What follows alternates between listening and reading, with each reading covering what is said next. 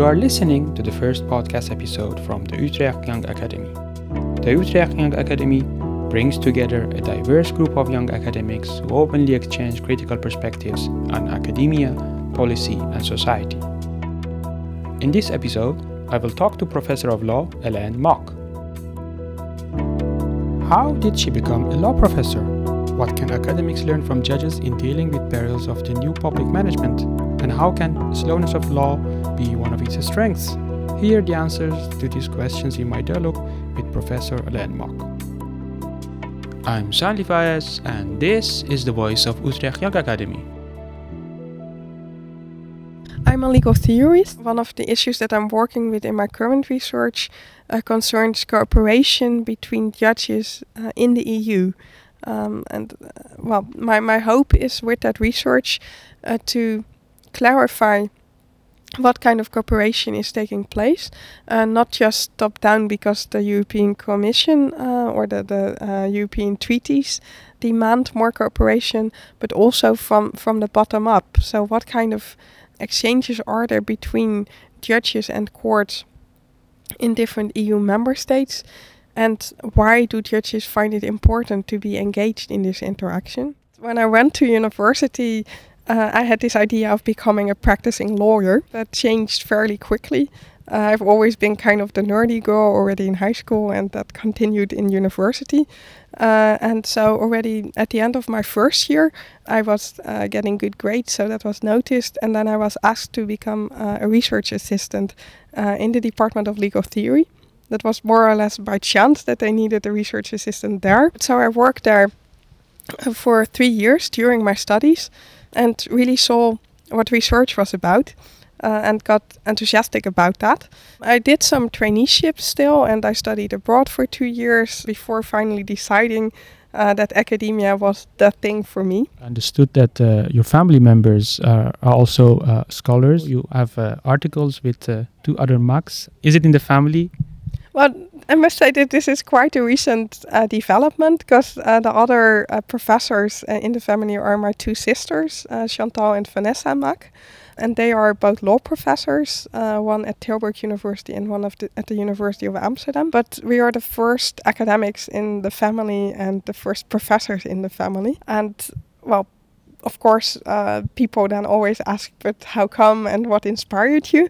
And there I would say uh, one of the, the reasons uh, for me and also for my sisters to study law connects with my father's work. Um, my father went to university only when he was 40 years old uh, because he didn't have the chance to do that when he was younger. Uh, and he always had the dream to study law. In his turn, he, he had been inspired by a famous Dutch novel, uh. Uh, in which uh, a young man, also with many struggles, in the end uh, manages to become a successful lawyer. Uh, so my uh, my father studied law. Uh, he did did that really quickly uh, in the evening hours, while he was also still still working, uh, doing another job. Uh, and then at 45, he started up his own law firm as a practitioner by himself. my mom got her secretary's diploma, and she started helping him, and they practiced together for more than 20 years. Uh, so growing growing up, that has been a great example to me, and really made me think, oh, being a lawyer, that sounds interesting. That sounds sounds well, also like something that can mean something for society. Uh, my father did uh, a lot of cases, uh, for example, in immigration law uh, and small criminal cases and cases of psychiatric patients. So that really made me aware that the law and being a lawyer uh, has a big impact in society. What's so special about research? I think it's really the only job which um, helped me to, to, to fulfill my curiosity about about how things work in society and which enables me to really go in depth into difficult questions. So for me, it's both the content that I find extremely interesting and intriguing, uh, not just in law actually, but I'm well, uh, starting to know more about other disciplines, and there are so many questions which are extremely intriguing and where I just want to know the answer. But then also the the way of approaching questions. I haven't found any other profession, any other occupation where it's really possible to spend so much time really going in depth into uh, difficult questions and trying to figure out how things work, trying to uh, take a step further from what we know already. So, one of the researches that I conducted uh, focused on the influence of new public management on the judicial system basically, the development that we saw there um, is that the courts, who traditionally uh, are based on rule of law principles, so they should function independently and judges should deal with cases uh, impartially, so without bias, we saw that um, then the court system started to be influenced by uh, management principles, uh, which imply that courts should function more as companies do, and that judges then could be um, held accountable for how uh, how much time they spend on dealing with cases and whether specific uh, steps in the procedure were really necessary to reach a decision. Now, and there you you can already uh, feel that there's some kind of tension there. Who imposed that, or who decided that the courts should go in this direction? That's a good question. Uh, we see um, it's part of a larger societal trend because uh, similar trends have occurred in um, in the hospitals, for example, and in education. And then uh, part of it is steered by politics. So there has been an extensive reform of the judiciary uh, to uh, make the court system more effective and efficient. Uh, and um, a very clear uh, example of that new public ma- management influence we see then in the establishment of the Council for the Judiciary uh, that was established in 2002. Uh, and it's currently the central management organ for the courts of first instance and the courts of appeal in the Netherlands. And it takes care of the budget for the courts, it distributes that uh, between the courts um, and has developed a very sophisticated model which uh, tells the courts how much time they can spend on well small cases and how much time they can spend on big cases and uh, anything in between. So it's based on accountancy and uh, the distribution of money. Well, it, it's a little bit uh, sim- simplified to say it like that, but uh, indeed, economic factors uh, have been very influential in this reform. Still, uh, with the law uh, putting a barrier uh, to the influence of the Council for the Judiciary on the courts. Then again, connected with the idea of judicial independence. Still, it's the, the judge in a specific case who, in the end, um, has the autonomy to decide uh, on procedural steps uh, and who is the only one who decides on the content of the court case. However, the new public management framework uh, puts more, yeah, judges uh, considered to, to be constrained uh, on uh, the, their freedom to uh, make procedural decisions regarding their work. 2012 and the beginning of 2013, there has been a, a big debate starting within the judiciary where judges uh, from Leeuwarden in the north of the Netherlands published a manifesto uh, in which they basically criticized the Council for the Judiciary on a number of issues. Uh, and there we saw uh, this tension coming back again between the rule of law principles and uh, the new public management. What my research has shown uh, is that these principles will always need to be balanced now because new public management has become a part of the constitutional framework for the judicial organization. Therefore, it's uh, legal and it's legitimate uh, that these principles are taken into account uh, when looking at our judicial system. Um, at the same time, well, the balancing question comes back again and again, and then it's important that a basic threshold, uh, which goes back to the rule of law, is respected. And well, that threshold we find in the Dutch constitution, but also in international treaties. For example, uh, Article 6 of the European Convention on Human Rights is instrumental here, which uh, uh, guarantees the right to a fair trial for citizens. And we see that, well, that's a basic threshold um, regarding standards of independence and impartiality that cannot be crossed. There were also cases that uh, people bring up the new public management at the universities.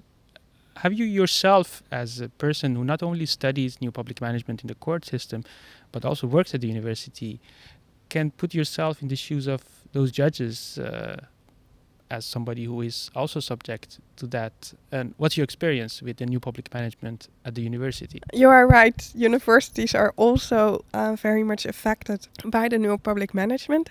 And well, as a researcher, I've experienced that, for example, in the form of publication norms. 10 years ago, I think uh, no law faculty had publication norms. People just spent time on their research uh, and uh, depending on how fast that went, they published a book or an article. But since then, uh, there has been uh, this uh, development where currently I think most of the law schools in the Netherlands have publication norms saying you have to publish, well, mostly it's about three um, academic articles every year. Uh, and once in a while, there's an evaluation to see whether researchers have met that norm. So that's very clearly also a norm which reflects ideas of, uh, effectiveness and efficiency. And let me be clear about this I'm not against this. I think, uh, in the end, uh, as researchers, uh, we are quite often uh, conducting our research with taxpayers' money, and it's only fair that uh, the general public should then uh, see that we actually produce something from that money. But are the numbers or the norms a decent way of measuring that you produce something for them? Well, and there indeed it becomes problematic uh, because, of course, uh, quantification uh, is not a real answer. Um, it can show us that there is output from researchers, but it does not tell us anything about the quality of that output uh, or whether uh, it's ex- actually reasonable to expect uh, from researchers to have these three articles, or maybe it's reasonable to expect it from one researcher in a specific field, but not from another in a different field. Um, so it's imperfect again. What was it in the case of the judiciary system that you learned from their practice or their reflex on the new public management that you would possibly be able to compare with the situation of university or you know see see parallels in between them? Uh, well what i think is an important lesson from the judiciary is that there is uh, a boundary uh, to pushing for uh, effectiveness and efficiency. It can only go so far.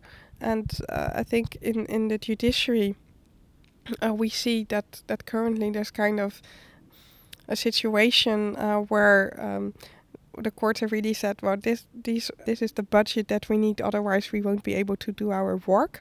And judges themselves, they are uh, currently taking back their autonomy, for example, by developing professional standards uh, in which they set the framework uh, for procedures rather than than uh, taking up the um, guidelines of the Council for the Judiciary. And uh, I think for universities, it kind of it works in a similar way. Um, I think the situation is still not as stressful as for the judiciary, uh, maybe because there are also other um, ways in which uh, researchers can find funding for their research. What I do think is that um, we should discuss more about uh, the gray area between the organization and the content of the work. That's something which comes back in the judiciary because organizational decisions can affect by giving judges less time to deal with a specific case. Uh, organizational decisions can affect the content of the decision. Well, um, a similar thing applies at the university by setting norms for number of publications, then researchers might be restrained too much in the time that they can spend on researching a specific question, which then affects the content of their research. So I think that is something important to keep in mind uh, because as judicial independence is important for the judiciary, academic uh, freedom and academic autonomy is very important for research to flourish. How do you personally make this balance in your own domain?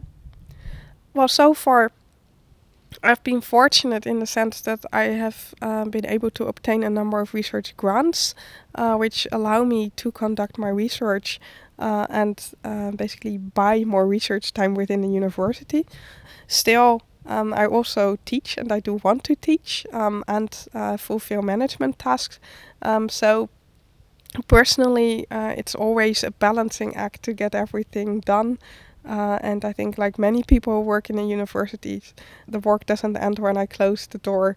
Uh, and that's mostly not at five o'clock, but uh, a little bit later. Do you feel overwhelmed? No, no, I don't feel overwhelmed. I must say, I, I thoroughly enjoy the work that I am doing, and I feel privileged to be able to uh, have this kind of work. Because basically, well, it's uh, it's something that I en- enjoy doing most. Um, I wouldn't go as far as saying that it's my hobby, uh, which has become my work, but uh, I do enjoy research and teaching and uh, the organizational tasks uh, very much um, because I feel that, well, to me it's really fulfilling in this way to to see things develop and to be able to contribute to academics debates, to con- contribute to the education of new generations uh, of lawyers. Yeah, but it's uh, well, it's a demanding job. Uh, one of the things that I, from an outsider, I see is that so legal theories and legal practice are based on a very long tradition and historical cases, while one can argue that, or one can observe that the changes in society are happening at very fast and for some unexpected pace. Uh, how can the legal system catch up with this fast pace of changes? And the case of Europe is one of the cases which is changing very fast. And mm-hmm. I don't know how how you would actually go about reacting or responding to such fast pace of change. Yes, that that's always one of the the tensions in which the law finds itself. So also think of the development of technologies. Uh, laws can hardly keep up uh, with that. Actually, I think we could also turn it around. One of the main strengths of the law is its slowness uh, and the stability which that uh, entails. Uh, so uh, the law is sometimes slow in responding to societal changes, but in that way it can also function as a buffer uh, and make sure that changes uh, do not take place too quickly or without a thorough reflection. And as an example, think also of the um, uh, recent events in the United States, uh, where the courts uh, struck down the travel bans imposed by President Trump. There we see that well, the, the judges do that because there is a law which backs them up. and in that sense, immigration policies cannot set aside um, laws which have been there for much longer and cannot change the system in one day. So I think that's the kind of stability that the laws offer. The downside is that uh, legislative processes are often quite long, and also court cases uh, they take a lot of time. So in that sense, the law um, cannot always easily keep up uh, with developments in society and in technology. Well, that's um, it's it's a point of attention. Yeah, at the, the same time, um, sometimes then the law just determines the speed of development. Thank you very much, Ellen Bach, for this interview.